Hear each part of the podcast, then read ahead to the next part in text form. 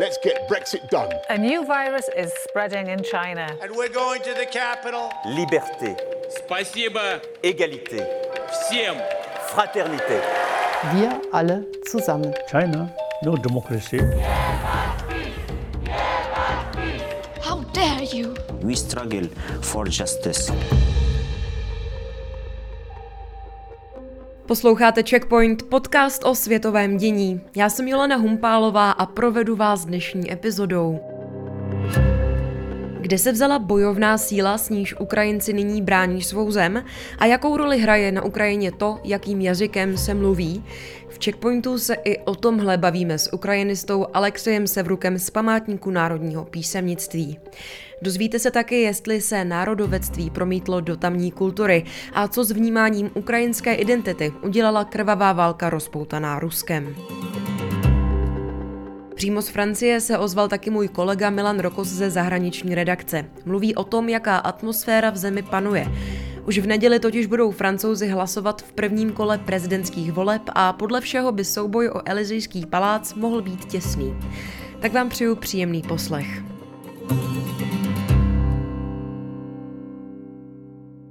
V Checkpointu vítám ukrajinistu Alexeje Sevruka z Památníku národního písemnictví. Dobrý den.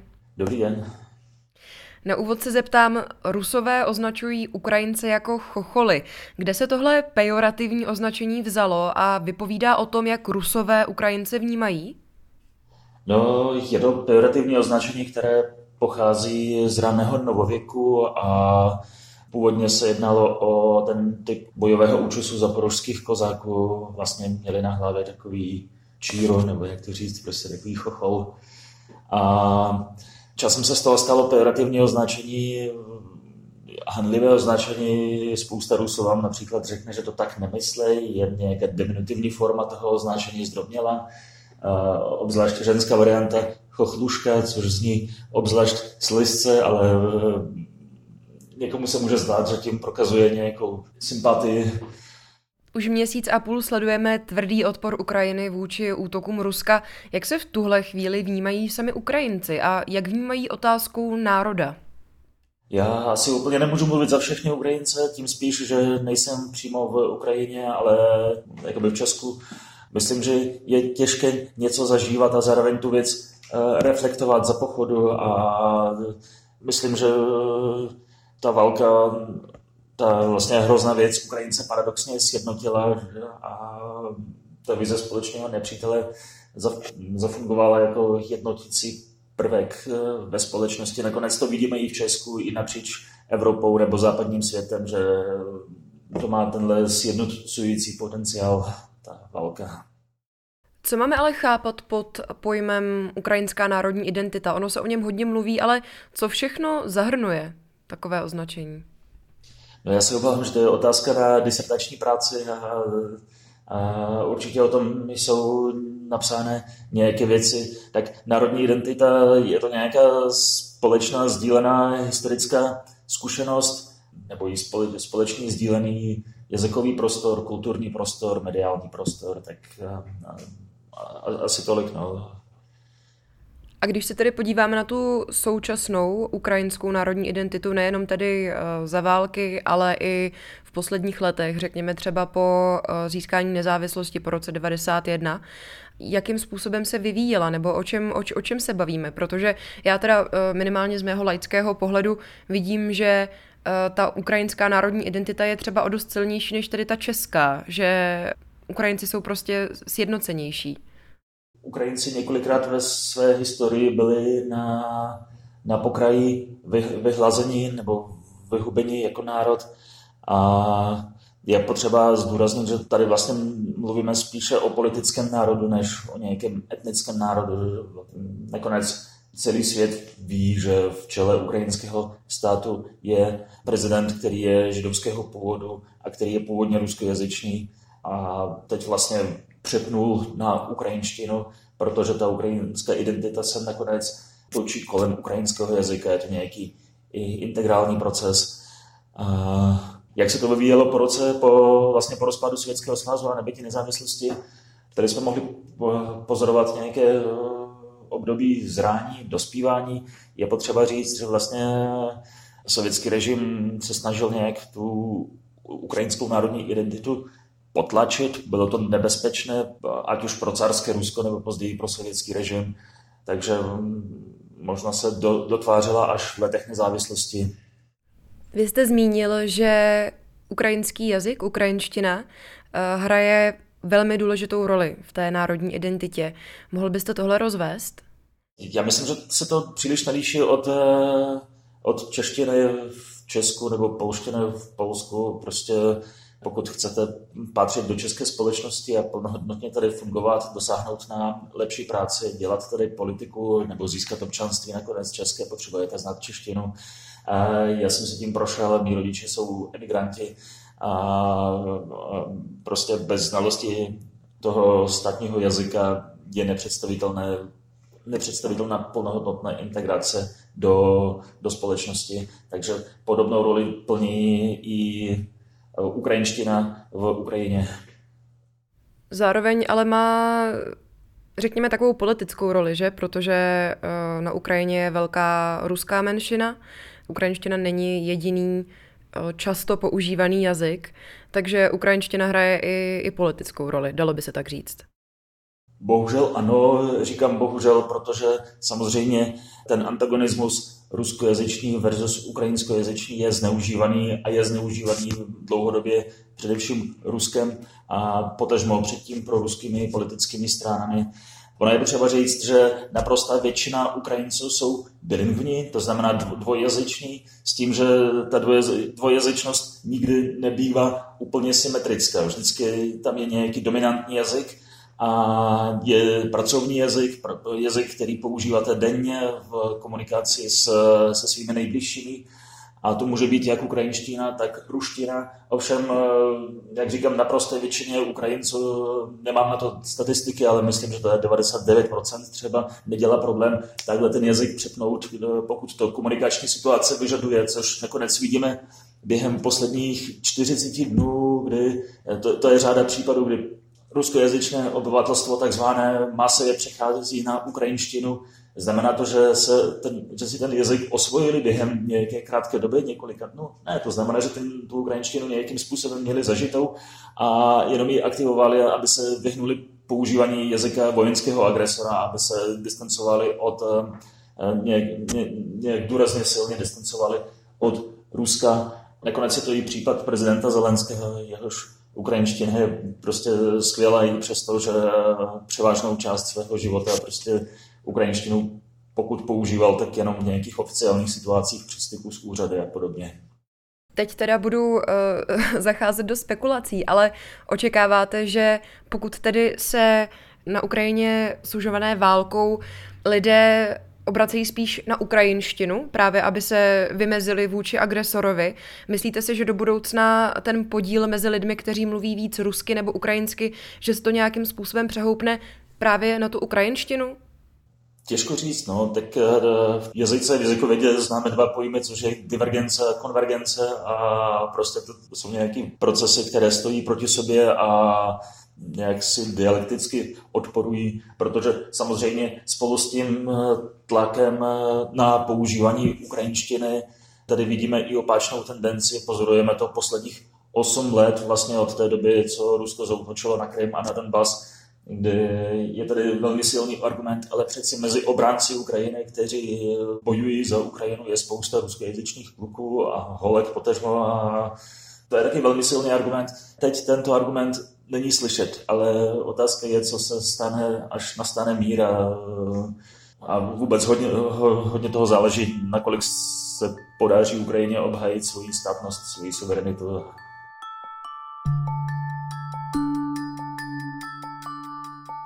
Tohle je Checkpoint o ukrajinském národu s Alexejem Sevrukem. Než se pustíme do druhé části rozhovoru, můj kolega Milan Rokos vám povypráví o svých dojmech z předvolební Francie. Já jsem svou cestu začal v metropoli severní Francie Lille, kam jsem přijel zejména na mítink Jeana-Luca Mélenchona, to je kandidát krajní levice, šéf hnutí Nepodajná Francie. On je zajímavý mimo jiné tím, že navzdory svému věku, jemu 70 let, tak dokáže upoutat pozornost mladých lidí, takže když jsem šel na meeting, tak jsem si připadal trošku jako cestou na rockový koncert, chodil tam spousta lidí, před halou hrála hodně nahlas hudba a atmosféra uvnitř byla opravdu elektrizující, spousta křiku, potlesku. Mélenchon mě trochu překvapil, musím říct nepříjemně v tom směru, že se vůbec nevěnoval současnému nejžavějšímu tématu, a to je válka na Ukrajině. On mluvil spíše o sociální politice, kde by všude rozdával peníze do sociálních programů, ať už jde o studenty nebo prémii pro ženy, která by jim měla zajistit rovnost platů. A na druhou stranu neříkal, kde by na to vzal peníze. On je v současné době třetí v průzkumech, má stoupající tendenci, ale je otázka, jestli dokáže dotáhnout krajně pravicovou soupeřku Marine Le Penovou. Zatím to vypadá, že spíš ne, ale do voleb ještě pár dní zbývá, takže uvidíme. To byl Milan Rokos přímo z Francie. Jeho reportáže najdete v rubrice Svět na webu Seznam zpráv, stejně jako další texty o dění za hranicemi. Teď už ale zpátky k otázce ukrajinské identity a rozhovoru s ukrajinistou Sevrukem.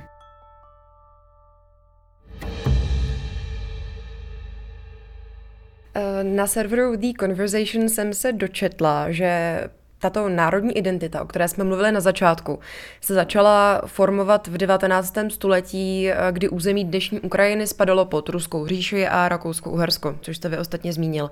Mohl byste nějak blíže ještě přiblížit, jak se tedy to ono ukrajinské vlastenectví vyvíjelo a jaký vliv na ní potom měl třeba i vznik Sovětského svazu? Já myslím, že jakoby ty procesy, které probíhaly v Ukrajině v 19. století na Ukrajině, se za stolik nelišily od podobných procesů probíhajících v jiných evropských národních státech, respektive slovanských státech. Říkáme tomu národní obrození a vždycky s tím přišla nějaká skupina intelektuálů, nadšenců pro jazyk lidu obecného, pro lidovou kulturu, pro lidovou slovesnost a pokusila se nějakým způsobem vzkřísit jazyk nebo za tu normu spisovnou vzít všeobecně rozšířený jazyk lidu, jo? Prostě jazyk širokých lidových vrstev. Totež se odehrálo i na Ukrajině. Vidíme prostě skupinu ukrajinskojazyčných autorů z řád nějaké nižší šlechty, často zrusifikované šlechty, který si najednou vzpomněl, že oni jsou vlastně Ukrajinci a že mají nějaký jazyk a začali prostě zkoumat, jak mluví lid. A do toho přišly osobnosti typu například ukrajinského básníka Tarasa Ševčenka, který byl autochtonním synem tohoto lidu, byl to nevolník, který díky jistým shodám náhod a sociálním výtahům prostě udělal zářivou kariéru a stal se předním ukrajinským básníkem. No a v okamžiku, kdy se toto jakoby nějaké ukrajinofilské hnutí začalo nabývat politický charakter a začaly se objevovat nebezpečné otázky, jestli teda nejsme něco jiného než Rusové, a jestli bychom se neměli teoreticky oddělit. Takhle odvážně to tehdy nikdo neformuloval, ale samozřejmě ruská moc to vnímala jako svoje vlastní ohrožení. Přicházejí dva zákazy na používání ukrajinštiny. Přichází rozprášení takzvaného cyrilometodějského bratrství, kyjevského kroužku vlastně takových buditelů, intelektuálů, spisovatelů a umělců. A v první polovině 19. století a v druhé polovině 19. století to jsou tzv. Emšské nařízení a Valujevský oběžník zakazující používat ukrajinštinu, nebo jak tyto dokumenty označují ukrajinštinu, maloruský dialekt. V podstatě ve všech kulturních sférách je zákaz vydávat knihy v ukrajinštině, je zákaz psát libreta. A tehdy se náramně hodí, že část těch etnických ukrajinských území se nachází v jiném státu, nachází se v Rakousku, Uhersku, konkrétně je to Halič, západní Volyň a část Bukoviny. A samozřejmě dochází víceméně masové emigraci intelektuálů na západní Ukrajinu z té východní. A tam v té době probíhá spor mezi moskvofily a ukrajinofily o podstatě národního jazyka, o podstatě národní identity a tahle masivní emigrace z velké Ukrajiny přispívá k tomu, že převažuje to ukrajinofilství a haličtí Rusini se najednou začínají říkat Ukrajinci. Dochází k takovému rebrandingu a dochází k nějakému prohloubení pocitu vzájemnosti. Na Haliči se tisknou knihy, nebo po celé Evropě se tisknou ukrajinské knihy a navzdory cenzuře a prostě nějakým sankcím z boku ze strany ruské vlády se dovážejí na velkou Ukrajinu, na tu ruskou část Ukrajiny. Tak. Život podcastera přináší nejrůznější výzvy. Třeba když odpovědi lezou z hostů jako z chlupaté deky. No, já, jakoby takhle. I na tu nejzajímavější otázku reagují jen 3 způsoby. Ano, ne, nevím. A nebo se jim nechce odpovídat vůbec. Jak jsem řekl, bez komentáře. I podcasteři jsou silnější s každou překonanou překážkou. Česká spořitelna. Dobře, ale to bylo ještě před vznikem Sovětského svazu, pokud se nemýlím. Ano, ano.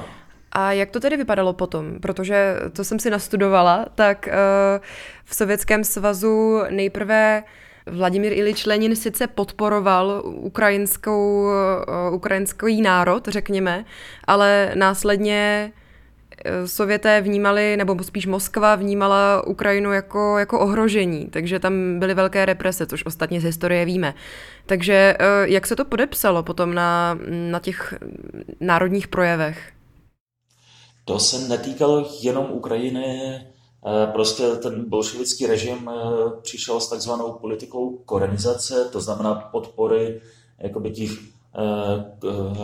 původních národů jakoby na tom sovětském území nebo protosovětském území. Takže když se bolševici pokusili několikrát neúspěšně dobít Kyjev, tak přišli s tím, že budou masově podporovat teda ukrajinskou kulturu a Ukrajinci bohužel se na to nechali nějakým způsobem nachytat, nebyli v tom sami. A to se týkalo i řady dalších sovětských národů. Ovšem, tato politika korenizace končí s příchodem Stalina, který vlastně... Ono je potřeba si uvědomit, že po dobytí Ukrajiny bolševiky dochází k masové emigraci na západ, mimo jiné i do Prahy, ale taky do Polska, i za oceán.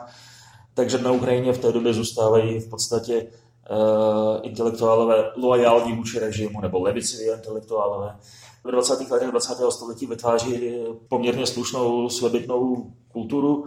Ve 30. letech jsou všichni likvidováni, nebo naprosto většina, drtivá většina jsou popravováni, zatýkaní, obvinění, buržoázní nacionalismus.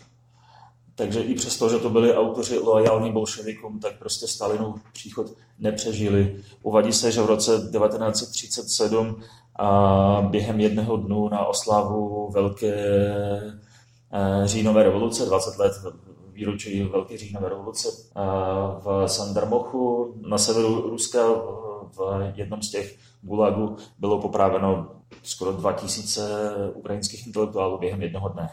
A jsou v tom prostě velmi významná jména pro ukrajinskou kulturu, včetně například Valeriana Pidmohilného, abych uvedl aspoň někoho. Nedávno tady vyšel překlad jeho knihy Město. Jak se to národovectví a ukrajinská identita, já to pořád opakuju ten pojem, jak se projevil v ukrajinské kultuře, jak už ať už za Sovětského svazu nebo po získání nezávislosti? Já nevím, jestli se to dá nějak zobecňovat, prostě někde se to projevilo, někde se neprojevilo. Když si vezmeme například ten román Město Valeriana Pidmohilného, tak já si myslím, že se tam spíš projevuje nějaké soudobé tendence francouzského románu, evropského realismu a případně existencialismu.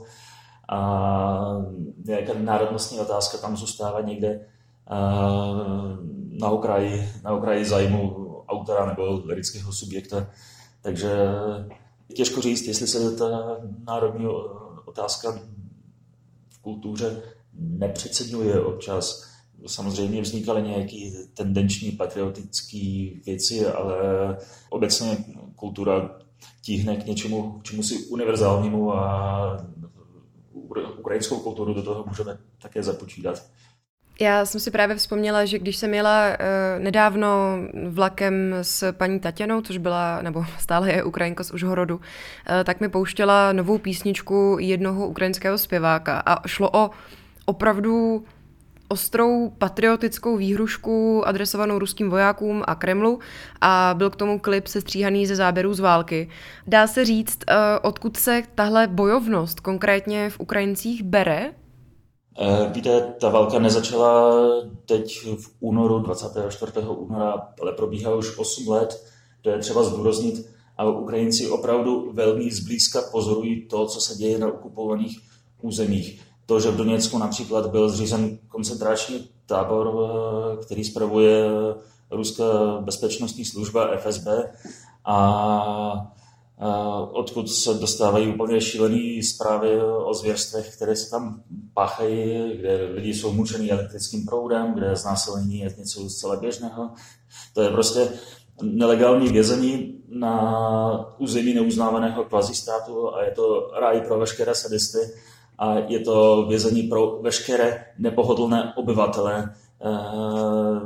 Já myslím, že to je něco horšího než stalinismus dokonce v určitém smyslu. A já myslím, že tohle nikdo nechce na Ukrajině. Teď vidíme záběry z těch dočasně okupovaných měst, městeček u Kyjeva, odkud se ruští vojáci stáhli. Docházelo tam k masovým zločinům, docházelo tam k rozsáhlému teroru vůči ukrajinskému obyvatelstvu, vůči ukrajinským civilistům. Tohle na Ukrajině pochopitelně nikdo nechce a Ukrajinci moc dobře vědějí, proti čemu bojují a proč bojují tam. Proto ta jejich motivace je tak strašně silná a není se divit, že přejí smrt ruským okupantům, protože každý mrtvý ruský voják je šance, že se to povede zastavit. Ten chtonický, obludný ruský svět, který se tam řídí a zabíjí, že se ho podaří zastavit o trochu dál a každý Ukrajinec si tam dosadí svoje město, svoji obec. Já myslím, že to dostatečně vysvětluje, odkud Ukrajinci čerpají svoji bojovnost. Vy jste říkal, že kultura obecně reflektuje spíš, nebo se snaží být spíš univerzálnějším jazykem, řekněme, aby promluvila ke každému. Proměnila se nějak třeba právě po anexi Krymu? Ukrajinská kultura je víc angažovaná třeba?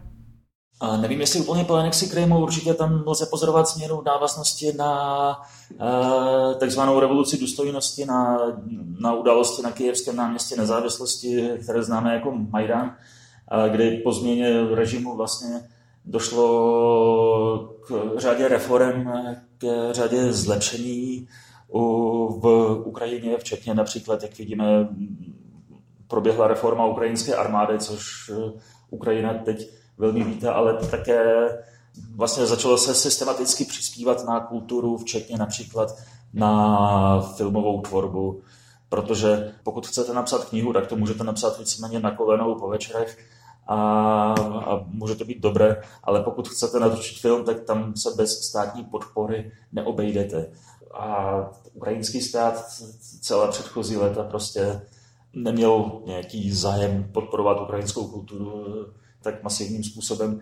Takže i během posledních 8 let bylo natočeno mnohem víc filmů, hezkých filmů, kvalitních filmů, se kterými Ukrajinci obrážejí filmové festivaly po celém světě a reflektujících jak ukrajinskou minulost, tak ukrajinskou současnost. A jsou to často podle předloh současných ukrajinských spisovatelů. Takže nikoliv v návaznosti na válku, ale v návaznosti vlastně na ty revoluční změny. Tam lze sledovat takové užívání kultury. A jaké filmy to třeba jsou? Mohl byste říct třeba svůj nejoblíbenější? No, například film, který se jmenuje Divoké pole podle románu Serhija Žadana. Ten román se jmenuje Vorošilovgrad, což je město, které bylo pojmenováno podle Vorošilova, nyní jestli se nemýlím, tak se jmenuje Luhansk a je momentálně okupované. Je třeba říct, že Serhij Žadan je jedním z nejviditelnějších ukrajinských spisovatelů, narozený v Luhanské oblasti, ačkoliv teď se pobývá v Charkově, je dlouhodobě spojovan s Charkovem. A Žadana jsem překládal do češtiny. Letos byl Žadan nominovaný na Nobelovu cenu za literaturu. Pokud by se to povedlo, tak by to byla první ukrajinská Nobelovka za literaturu. A samozřejmě mu držím palce a sleduji to, co sdílí každý den na svém Facebooku nebo na sociálních sítích. Ten román, potažmo ten film, popisuje vlastně příběh vytváření se malého biznesu na území Ukrajiny v 90. letech. Vy už jste to zmínil, vy se ve své práci soustředíte hodně na slovanskou literaturu. Dá se říct, jak v kontextu toho, jak se v ní slovanské národy obecně prezentují, jak v ní vnímáte Ukrajince? No, myslím, že Ukrajinci mají důstojnou reprezentaci, řekněme, že srovnatelnou s jinými slovanskými kulturami. Obecně, ačkoliv jsem vystudoval slavistiku všeobecnou a srovnávací, tak jsem velmi opatrný na použití toho pojmu slovanství. Je to hodně ideologický pojem a v podstatě kromě nějakých společných jazykových jevů, co mají společného jiného Bulháři, Srbové, Poláci, Lužičtí Srbové, jsou nějaké efemérní relikty lidové kultury a jazyk teda. Ještě bych se chtěla zeptat, na Ukrajině žije nemalá část etnických Rusů, jde o necelých 20% ukrajinské populace. Jak svou národní identitu vnímají oni, a to nejenom ve světle událostí, které se teď dějí na Ukrajině? Zase nemůžu mluvit za etnické Rusy na Ukrajině, ale tak co vím, tak samozřejmě jejich velká část přistoupila na tu ukrajinskou politickou identitu a dokonce v posledních týdnech se objevily záběry z okupovaných území, kde rozčílený takový postarší pan, otec od rodiny, asi možná dědeček, vysvětluje ruskému vojákovi, aby šel toho a vysvětluje mu to rusky a argumentuje tím, že je taky Rus a že necítí potřebu, aby ho někdo osvobozoval, takže myslím, že jakoby Rusové jsou součástí ukrajinského politického národa a ukrajinského státu. A ne všichni a ne všude, ale prostě ani oni nechtějí to zlo, které momentálně ruský stát přináší. Ještě mě napadá, jak je ta ruská, respektive ukrajinská ruská menšina vnímaná v Ruské federaci. Podle oficiálních vyjádření Putina to je záminka k agresi, že? To jsou ty lidi, který potřebujeme osvobodit od těch krvaláčných ukrajinských nacionalistů a přijde s tím mír. Takže tady dochází k nějaké instrumentalizaci téhle menšiny a bohužel zneužití těchto lidí etnických Rusů ruským režimem. Tak. Hostem dnešní epizody byl Alexej Sevruk. Děkuji za rozhovor. Děkuji za pozvání. Z dnešního Checkpointu je to všechno. Na webu Seznam zpráv vycházejí i další rozhovory s odborníky o ozbrojeném konfliktu a na Ukrajině máme i naše reportéry, tak nás sledujte. Pokud máte k epizodě nějaké připomínky nebo mi chcete třeba poslat vzkaz, pište prosím na audio@cz.cz. Komentáře a hvězdičky jako vždycky můžete dávat v podcastových aplikacích. A na Twitteru podcast označte pod hashtagem Checkpoint.cz a můžete nás i nasdílet. Tak se mějte fajn, čtěte naše texty o dění ve světě a příští týden si zase pustíte Checkpoint. Naslyšenou.